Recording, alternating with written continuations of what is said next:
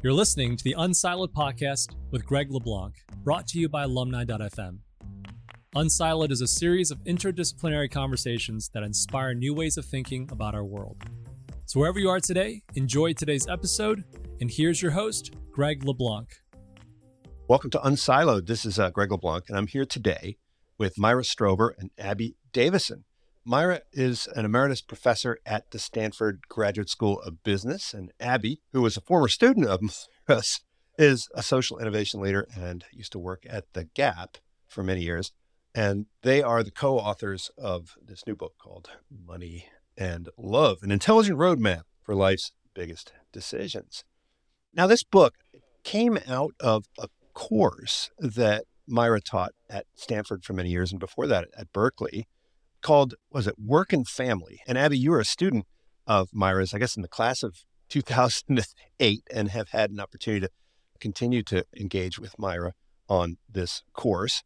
And I've been doing this podcast for a while, and one of the great things about it is I have an opportunity to learn from people who are teaching unique courses and how these unique courses get kind of spun out into books.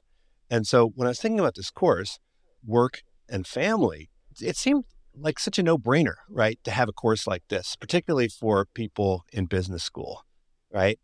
Not only because managing a household does require an awful lot of skill, but so many of the decisions that you have to make as a professional utilize the skills and insights that you get in business school.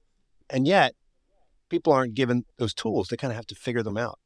Do you think that this is something that belongs in the curriculum of not only every business school, but colleges, high schools, right? You mentioned that we don't even teach decision-making at the high school level. I mean, it seems like decision-making is pretty key to becoming a successful person. Well, I have always been amazed that this course is not taught at other business schools, but it is also not taught at law schools or medical schools or any graduate program. I've taught it to undergraduates with somewhat less success, because I don't think that undergraduates realize quite yet what they're in for. But by the time you get to graduate school, you understand very well what the challenges are going to be. And the course has an interesting history. When I first started teaching it at Berkeley, and then at first at Stanford, I called it Women and Work. And it was women who took the class, and some men every so often. And then one year, a man from the G S B took the class and said that he thought it was so useful to men that if I changed the name of the class from Women and Work to Work and Family, he would personally help me recruit men for the following year. And so I kept my promise and he kept his. And by the time I stopped teaching the class, the course was forty percent men. And the conversations were so much better and so much more interesting. And so this book is for men as well as for women. Abby, you took the course, right, when you were in business school. What prompted you to take a course like this? Did this seem like it had academic, you know, merit? I mean, I, I remember I, we were discussing before we started the podcast that when I teach a course on core finance, and sometimes I'll try to make mention of how those concepts are applicable in your everyday life, whether it's intertemporal decision-making or deciding on the margin and so forth. And uh, some students will resist this and they'll say, listen, you know, is that going to be on the exam? If it's not on the exam, I want to use a discounted cash flow approach to valuing companies. I don't want to hear about stuff like household and life and decision-making. What attracted you to a course like this when you were in school? Well, when I was in my early and mid-twenties, so before I found Myra's class, I really struggled, like so many people in that age, to approach big life decisions in a way that I felt good about. I didn't know how to make a decision about where to live. Could I move across the country even if I didn't have a job there, just because I had always wanted to live in California? If I was dating someone and they seemed like things were going well, how did we decide to get more serious and what did that look like? And so I made those decisions. I certainly, you know, it didn't stop me from moving forward through life, but I just didn't feel like anyone had ever told me how to make those decisions. And so when I got to Myra's class, I had six years of experience before I went back to graduate school. And when I got to Myra's class, I realized why making those decisions had been so hard. And it was because the conventional wisdom that we're all taught to separate decisions related to finance and career and think about those with our heads and analyze them and treat decisions about relationships and love separately and really think about how we feel when we're someone with someone and use our hearts. I mean, that's a terrible approach because all of life's biggest decisions have an element of money and love in them. So you need to use your head and your heart together. And if you compartmentalize those decisions, you're missing a tremendous part of the picture. And so I took Myra's class with man I met at the G S B. We had been dating for less than a year at the time, and we had to make big decisions. We had to decide, are we going to look for jobs in the same city? Are we going to move in together if we end up in the same city? And these are conversations that I might have pushed off. We both would have pushed off if we didn't have to make them and if we didn't have the benefit of Myra's class prompting us to have those difficult, uncomfortable, awkward conversations fueled by data and with all the other lessons and wisdom of the course. And it really changed our lives. And we've now been married over thirteen years. We have two kids. We came back for many years as guest speakers in Myra's class and have been road testing the material and the wisdom that she taught, and it works. And that's why I was so delighted to join forces with Myra on this book to share all the lessons that should not be the best kept secret for just the people who were able to take the class. Well, Myra, let's go back to when you started your academic career, and you recount this in your uh, memoir, Sharing the Work, right? You started off at U C Berkeley in the economics department, and I believe you were told by your, I guess, department chair that you would never get tenure because you were a mother. I was wondering if you could recount that. I mean, it's just astonishing to think about how recent that was. And then when you joined Stanford, right, you were, I believe, among the first tenured female faculty, right? So is there something specific about business and economics that makes it difficult or made it difficult to succeed as a mother?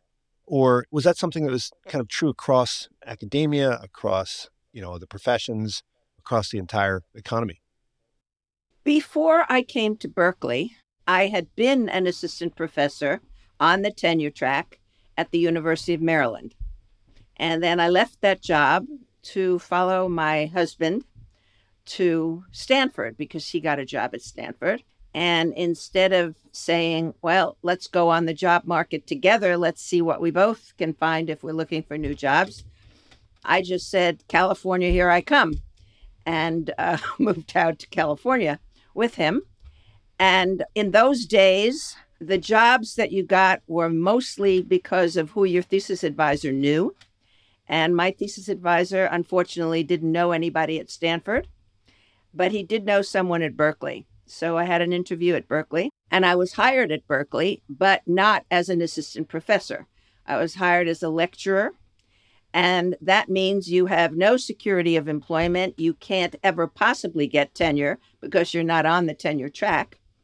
And so when I went to see the department chair to ask him why I was in this position, and two of my classmates from M I T were on the Berkeley faculty, and they were assistant professors, the department chair told me it was because I lived in Palo Alto, which was nonsense.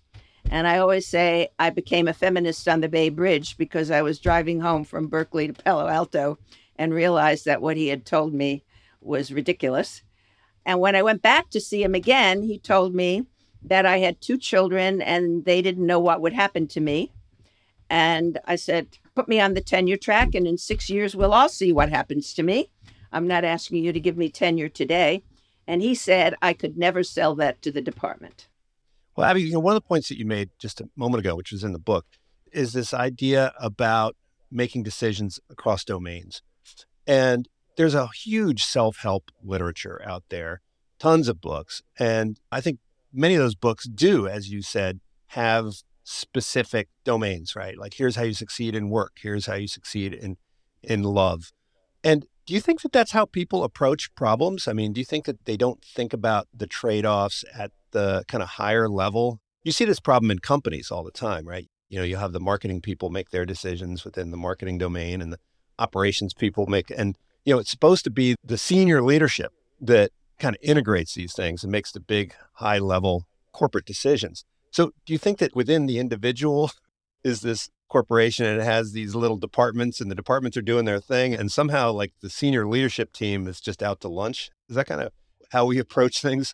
Well, I think there certainly is some truth to the fact that we're all a bit siloed in our thinking.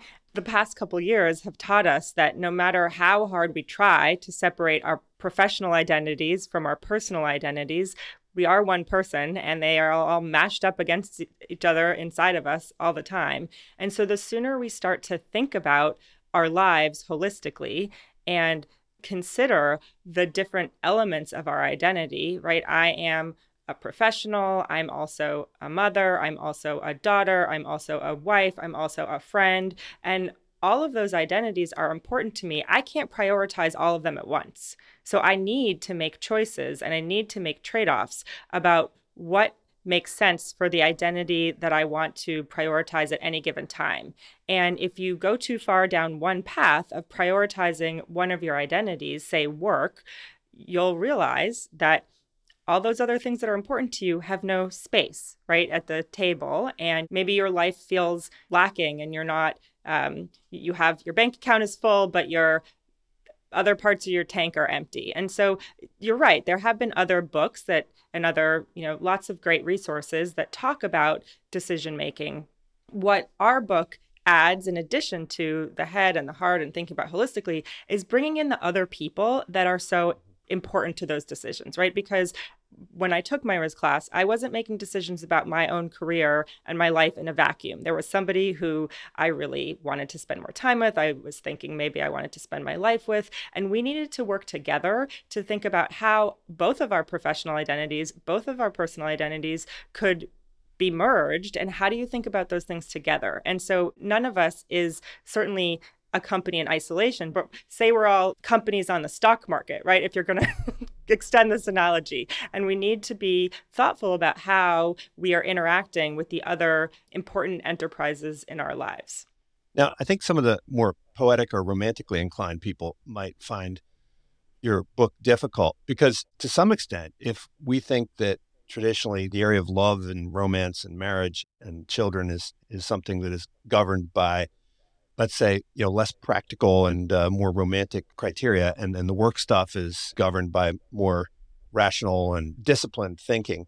You're advocating that we think of these things together, but it seems like you're not coming from the position, hey, let's make our work decisions more about romance. It seems one critique would be you're actually saying, let's make our family decisions a little bit more practical. So, you know, why is it that people resist this idea that what you're doing when you're starting a family, I think you guys said you're co-founding a rather boring nonprofit.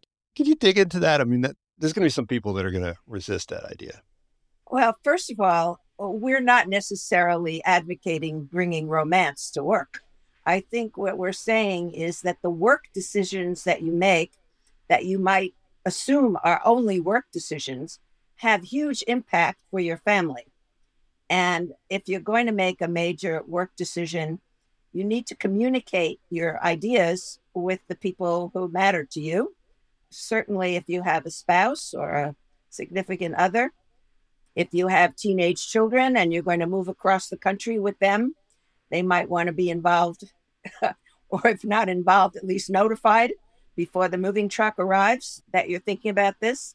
So we think that people, in fact, do take financial and monetary matters into account when they make love decisions, but they're kind of ashamed of it. It seems uh, too materialistic. And so either they push that aside or they don't want to talk about it. But in fact, there are elements of this. I had one student in my class who said that she was engaged to a guy whose family insisted that they have a prenup before they get married. And she broke the engagement and said, if he doesn't want to share his money with me, I don't want to share my life with him. And I think that was the most obvious situation where money and love are intertwined. So you're saying that we do consider these things. It's just that we don't make it explicit. Well, we, we don't want to make it explicit perhaps in our own mind, but we certainly don't want to tell anybody else about it, lest we be branded as insufficiently romantic or too materialistic, or however you want to think about it. And I think it has to do with a lot of the fantasies that are out there, right? In Hollywood, in social media, there's a lot of imagery and storylines around finding the one. And to your quote, it's from Lori Gottlieb, when you find the one and when you, you know, have children and you build a family, like that's not necessarily the hot romantic stuff, right? My husband and I used to joke when our kids were real little that our texts were like landing airplanes. It's like, okay, I'm going to come home at this time and you're going to go at this time. And it's like, yeah, that's the stuff of life.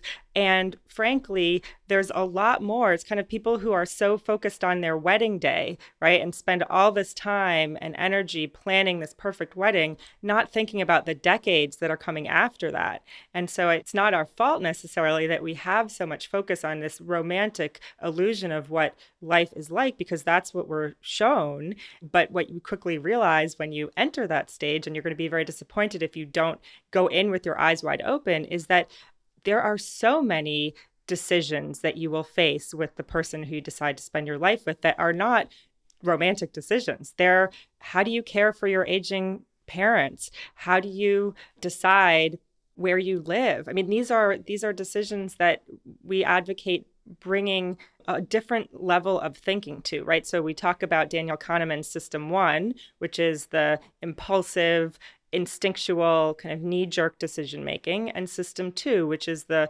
rational, more logical, considered decision-making. And when you make decisions quickly, you're much more likely to be in System One. And so what we advocate, and why we have a whole framework around decision-making, is to slow down and bring in other elements to that decision that can help you make a decision that you are less likely to regret. And so when, when you're looking for a co-founder to start a household with, family with, what kind of approach should you take? I, I have a former student who, when he came to business school, he said that his main goal at business school was to find a co-founder. I mean, not like a business co-founder. And he took a very systematic approach, right? He, you know, he created a spreadsheet, and he would work on various, you know, hackathons with different founders, and he would mark off their pros and their cons. And ultimately, by the time he graduated, he found his perfect co-founder, and they went off and started a unicorn. Should we be taking a similar approach? I mean, at what point do those difficult conversations, those big conversations that you talk about, at what point should they take place to make sure that you are in alignment with your, you know, your household co-founder? Well, I think the similarities are there in terms of finding a business partner and finding a life partner, but there are also important differences. And I think that people who say that you need to make love decisions with your heart are not entirely wrong. Your heart surely needs to be part of the decision, or your gut, or however you want to think about it. And, you know, you may find a co-founder for a business who works well with you, but you wouldn't like to spend your evenings and weekends with them. You wouldn't like to go on vacation with them. And that all works fine, but it doesn't work fine if this is your life partner. So certainly need to, before you have any conversations of any depth, you need to be sure that you're linked to this person in some way through your heart, through your gut, that you're excited about this person in some way. Now, of course, this is the way Americans find partners. I have had over the years students from Pakistan and India, men students. I've never had women students who like the arranged marriage situation, but I've had men students who tell me that when it comes time for them to choose a partner, they're going to rely on their parents, and that they think their parents understand them well and have their best interests at heart, and will find a partner for them that they will be able to be successful with. And they don't talk about their heart. So this is in part cultural. To the question of when it makes sense to have these conversations, one thing I learned in Myra's class is earlier than it feels comfortable to, because I think when we are first getting to know someone and we think that there's a spark there and we want them to like us, we're hesitant to bring up those big topics for fear that there might be big differences that are revealed. But that's exactly what you want to do. You actually need to turn those rocks over and understand if you feel strongly about raising your future children in one faith, does your potential partner feel equally strongly about raising their children in a different faith? I mean, better to get that out early so you can talk about it, decide if it is a place that you can come to compromise about, or if it's actually an intractable problem and you're not going to be able to get to resolution. And certainly better to find that out on date ten than when you're already engaged and you're making the wedding guest list and you're realizing, oh, well, my parents are going to be upset if we have, you know, a rabbi officiate. Well, you know, please talk about those things before. And so I did have those scary conversations, m- certainly before I felt things were ready. But one thing Myra says, which I love, is the diving board is not going to get any lower.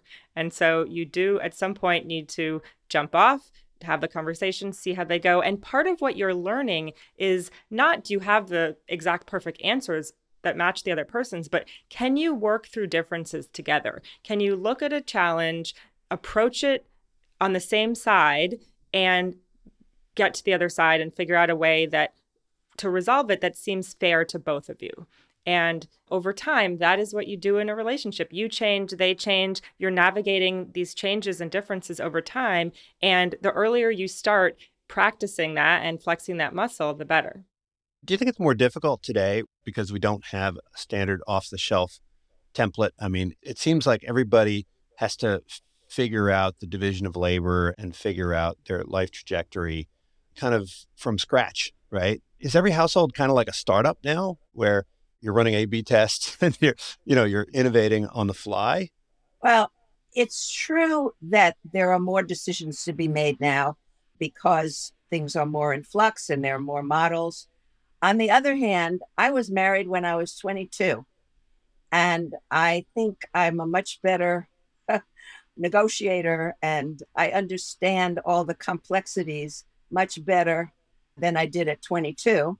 And I'm delighted that the age of marriage has increased, because I think twenty-eight-year-olds and thirty-year-olds are far more equipped to know, first of all, their own preferences.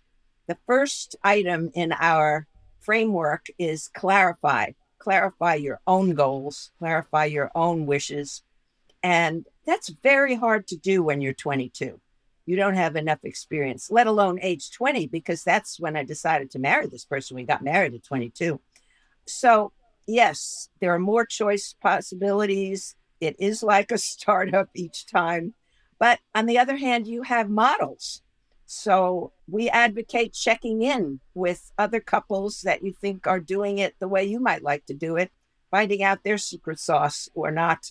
So it's hard, but it's certainly not impossible. And I think there's more openness and willingness of people to share what's going on, right? So I think we have certainly a culture that has made reality shows, whether or not you think they're reality, um, that's more of a thing. And so there's an openness to see how other people are doing it. And so when my husband and I, my boyfriend at the time, were writing our final paper for Myra's class, we checked in with other couples that had lived together and were successful in terms of, you know, they were still together, maybe they had gotten married, and couples that had lived together and broken up and were unsuccessful. And they were very willing to share with us what they did that they think led to those successful outcomes and what led to the unsuccessful outcomes. And then we put together what we decided was our blueprint for how we wanted to merge our bank accounts, how we wanted to divide household chores, how we wanted to spend holidays. And that element of considering those things ahead of time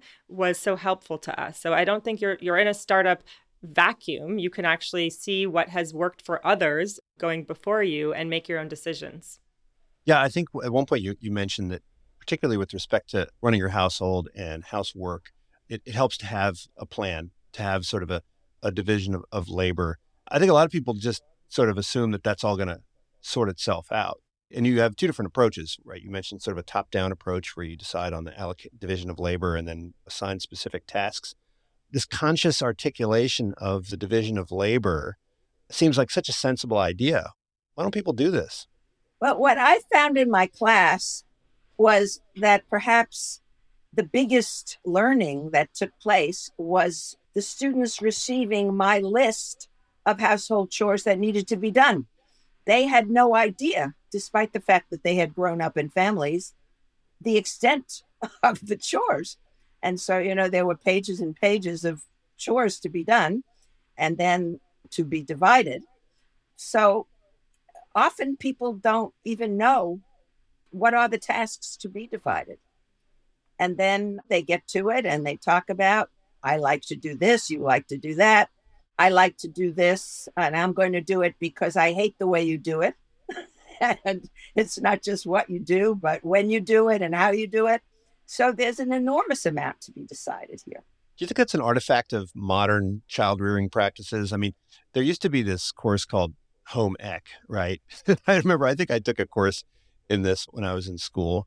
And I think in some ways, children are kept in the dark when it comes to how households are run. They're, they're sort of told study and play, and you know everything's kind of taken care of for them. Why is it such a difficult realization to discover that you know a household is indeed like a small business? Well, we'd also talk about the trend towards intensive parenting in our book, and the idea that parents are signing their children up for more extracurriculars than ever, trying to make sure that they're competitive, that they can get into a good college and secure a good job. And I think a lot of times chores have fallen off that list. But what the data tells us from studies is that children who have a share of the household chores actually learn responsibility, and there are really positive outcomes, even if it means they can't do their, you know, fifth curricular that particular week. And so it's something that my husband and I think a lot about, and we actually have a family meeting every week where we talk about what went well in our family, we talk about the week ahead, we talk about the chores that need to get done, because we don't want to raise children who have no idea what goes into running a household. And I think that this trend towards certainly upper middle class and upper class parents trying to make sure that their children are going to end up on the the best side of the economic divide is working against everyone learning what it takes to be an adult and live in a world where you have a, a house that's clean and um, and all the chores are done, and a partner who's not resentful, right? That's the other thing that I think has changed a lot with dual career couples becoming more the norm. And it's certainly the percentage is higher in millennials than the previous generations. And then it's certainly projected to increase even more when you have two people who are fully contributing in the workforce. They also need to be fully contributing at home in order for that relationship to be equitable. I think I read a study a while back, it must have been like fifteen years ago, that showed that a substantial percentage of graduates from Harvard Business School wound up dropping out of the workforce. And of course, they're, they're referring to women who had gone and gotten their M B A. And I think the gist of this article was, wow, isn't isn't that a waste, right? That people would go and get this M B A, uh, and it's very difficult to get into this M B A program. And then, you know, it's being squandered on people that aren't participating in the paid workforce. Do you think that we need to completely change the degree of respect that we give to people who are managing households? I mean, to, to some extent now, I mean, everyone is doing a little bit of both, right? Do you think that now that men are playing a, a more significant role in managing households, that might drive more status to that role? Well, to me, this is an extremely interesting and a complicated question, because on top of all of the trends that we've already talked about, there is a trend toward increased life expectancy. And so the demographers say that people who are born today are likely to have a life expectancy of age one hundred. Now, if that's the case, they're surely not going to be retiring at sixty-five. And the education that they get when they're twenty-five is unlikely to be useful to them when they're sixty-five. So we're going to have to rethink all of the steps that we have now.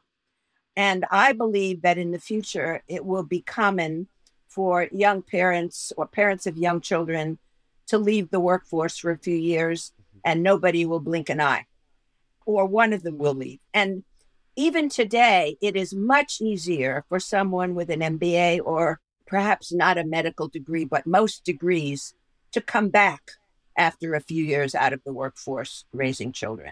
So I think that's a very positive uh, step.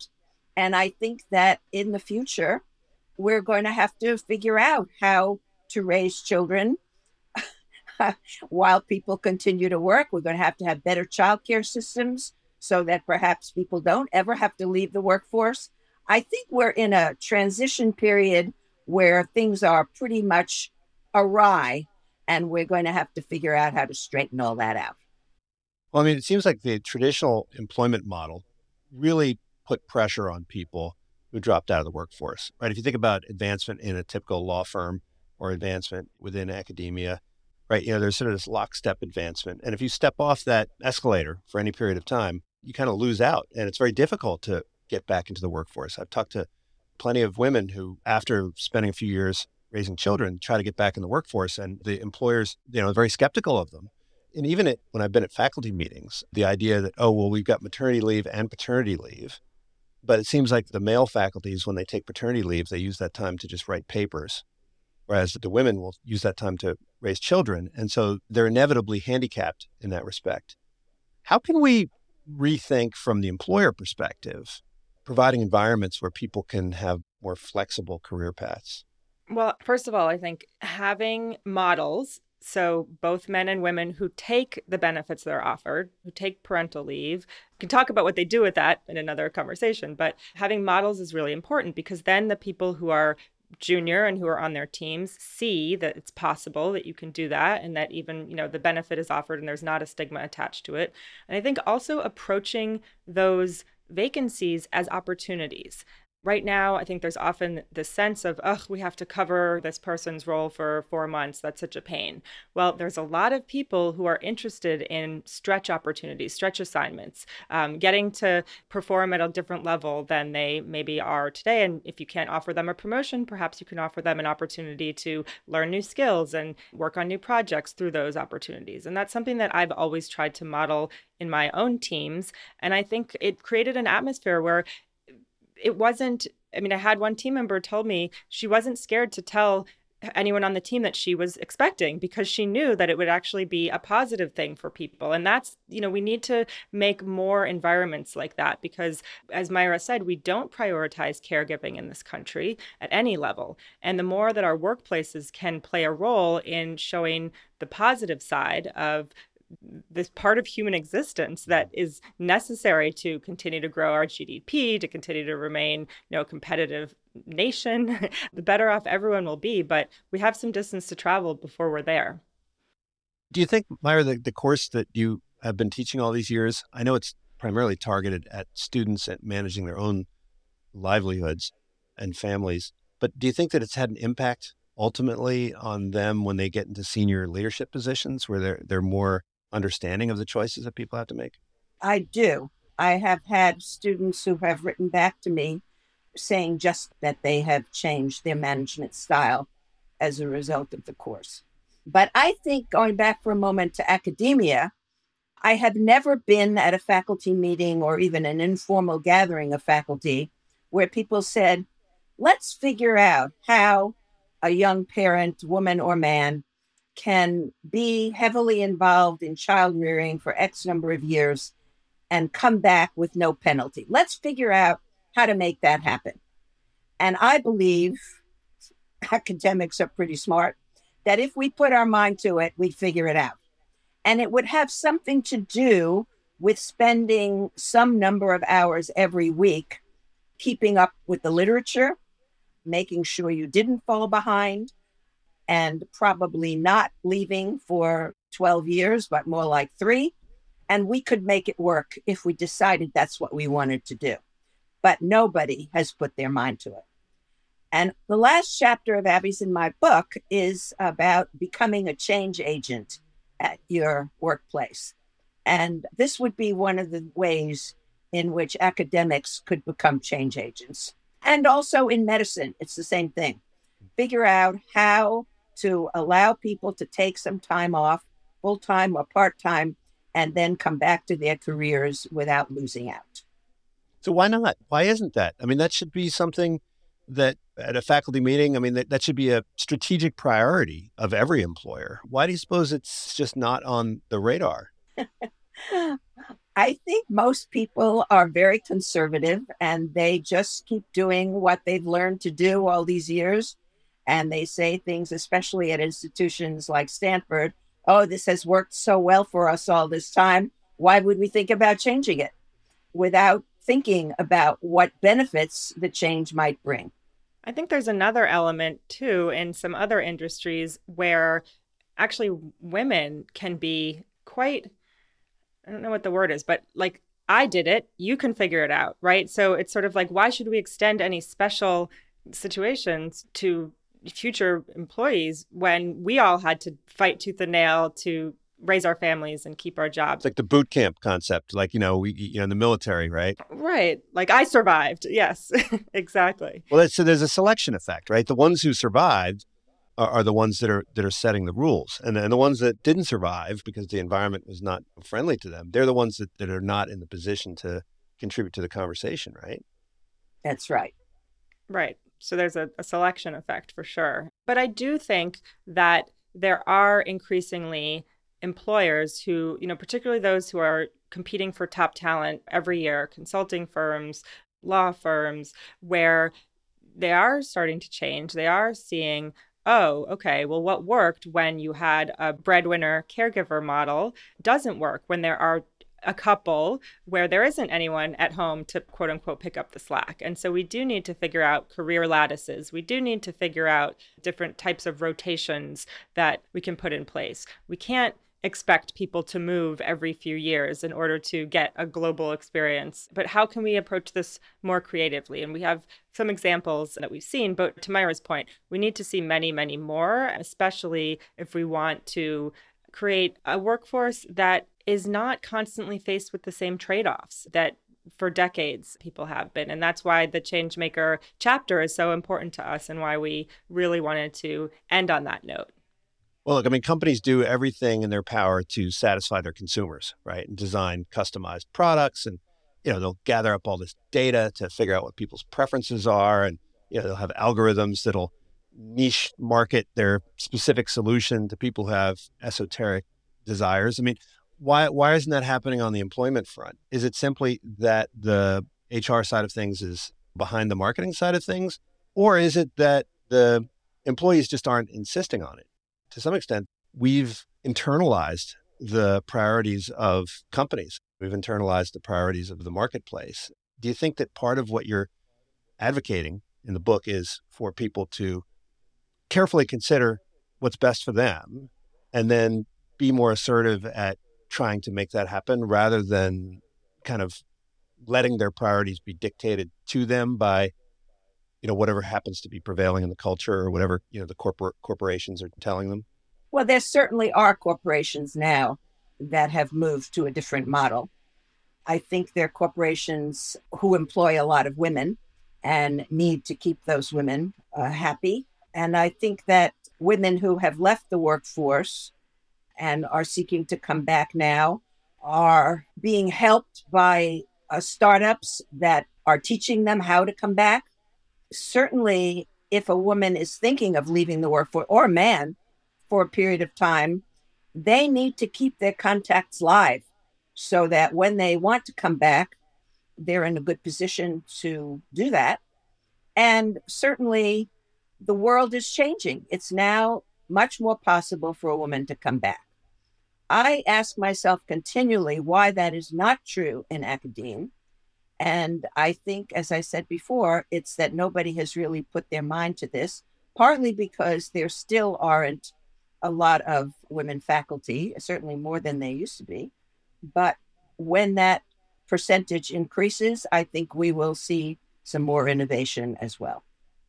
Well, but my answer to that question is slightly different, which is that, to your point, Greg, the marketing teams have such robust data at their fingertips about what customers care about and what customers need. H R systems do not have that agility. There are, in many cases, legacy systems. They are cobbled together. Even newer systems don't have even a field to track whether employees have a caregiver responsibility, right? And so even at companies that are making the software to track the H R status, they don't have the ability to do that for their own employees. So our book is really a both and book. It's both that the companies and the employers need to change, and they should, and that individuals need to make those choices that push the companies to change, that say, okay, if you're not going to give me a career path that allows me to have a full life outside of work, I'm going to vote with my feet. I'm going to go somewhere that will. And so with that both and mentality, we hope that the data systems will evolve and companies are going to be just as sophisticated about slicing and dicing their employee data, but we're not there right now. You guys introduced this five C approach to all the issues in the book. And, and it seems like this five C approach has applications pretty much everywhere. And the final of the five C's was consequences. And you advocate for doing like pre-mortems, right, for all of the, the major life decisions. And of course, this is a concept that comes from business, hospitals, and the military and so forth. Do you think that people fail to do long-term planning in their personal lives more than they do in, in their business lives? We're trained in business to to really think through the consequences of all of our decisions. What is it about the personal life that leads to perhaps a, uh, a failure to, to do pre-mortem-like thinking? Well, I think it's because humans have a short-term bias, and we're much more likely to overweight the positive or negative consequences of decision in the short term. So take moving, right? If you plan to move, maybe you're trying to find a school district that is a good one for your family. The short term is going to be rough, right? You're going to uproot yourself. You're going to, you know, have to meet new people. You're going to have to learn where all the good restaurants and the, the places to do errands are in your new home. But the long-term consequences of having your kids grow up in a place where you feel really good about the education they're getting are much more positive. And so by having different time horizons that we force ourselves to play out in our personal lives, we can overcome some of that short-termism that I think is just a part of being human. Do you think that this idea of decision-making across all domains in your life, is this worthy of departmental right, status? You know, at Stanford, we've got the D school, and you can take classes in the D school, whether you are an engineer or whether you're business, whether you're law, it doesn't matter because it sort of applies across whatever domain you're in. It seems like a class like this would benefit pretty much anybody who is a student. So is this deserving of a department? Because I don't know what department it fit in. Was this in organizational behavior? Like where on earth was it and where should it be? And should we have a suite of courses that help you to manage your life? Both career life, professional life, personal life? Well, I think that this topic should be introduced in high school. Mm-hmm. As I say, I think it's too early for high school students. Can we have an A P exam in decision-making? Yeah, and I think for me, that goes along with having a statistics class in high school so that everybody understands why we need random samples when we take electoral polls and not just ask people, what do you think? So, yes, I think decision-making in the larger sense, including statistics, is appropriate in high school. I personally would substitute it for calculus. I think a good statistics course would be a lot more useful than calculus. And in that should be decisions about personal life and career decision and so on. In terms of what department it belongs in, in universities and colleges, I sort of think it doesn't matter. Whoever wants to pick it up should pick it up. So I'm an economist, and I think this relates to economics. It surely also relates to psychology, probably sociology, definitely in business to organization behavior. So it's one of those interdisciplinary courses that doesn't fit neatly anywhere. And I don't know that we need a whole curriculum on it, beginning with freshman year, going through senior year, but we ought to have some kind of return after graduation to take some additional courses as life hits you for real. So I think this is important. I mean, it seems like it's the kind of class where, you know, it shouldn't end when you graduate, right? It should be something where every couple of years you have to check back in. And in fact, maybe your grade should be deferred until twenty years after graduation. Well, the business school at Stanford, I think, is doing a great job through career services and Carly in particular to bring this content to graduates, which I think is so important. Yes, there's been so much demand to have workshops at reunions, right? When people are coming back on campus to reconnect with people, to actually give them the space to take a money and love question that's the top of their mind and walk through our framework, get the input from their peers and classmates, and really give some thought to something that sometimes when you're, what we advocate for is when you're in your day-to-day, it's very hard to do the type of expansive thinking that's needed to approach these decisions creatively. And so reunions are the perfect time actually to come back, and you're reconnecting to a place that was important to you, but you have something that I'm sure everyone is grappling with at any given time that relates to money and to love. And so that's another opportunity. But yes, I think that there has been so much traction in the Alumni Career Center because the questions and the challenges that people keep going back to their alma maters with are very connected to this topic. Well, I'm wondering if we could convince U S News and the Financial Times to evaluate business schools, not just on career outcomes, but on life outcomes, right? So right now, they look at your income after graduation and how it compares to your income before graduation. And I think even when classmates are evaluating other classmates, they'll sometimes look to see how successful they are in careers. But maybe the school that, that creates the happiest alums should be the ones that get the highest ratings. So I tell my students that, you know, the purpose of an M B A is to teach you how to become a more effective human being. And I leave that fairly vague, right? What does it mean to be an effective human being? It means that you are able to achieve your goals regardless of what they are. And it may not include making lots of money. It may not include climbing the corporate ladder. It may include just becoming a successful parent. And so maybe we need to come up with a new way of, you know, evaluating schools. It's going to be much more complicated, though. Much more complicated. But yeah, I would posit that instead of happiness, we should be looking at how much do they feel that they have meaning and purpose and fulfillment in their lives. So that's what I would suggest we look at. But I love that idea. Yeah. Well, Myra and Abby, thank you so much for joining me. The book here is called Money and Love. And I think Freud said that those were the two most important things, or the things that people obsessed on the most.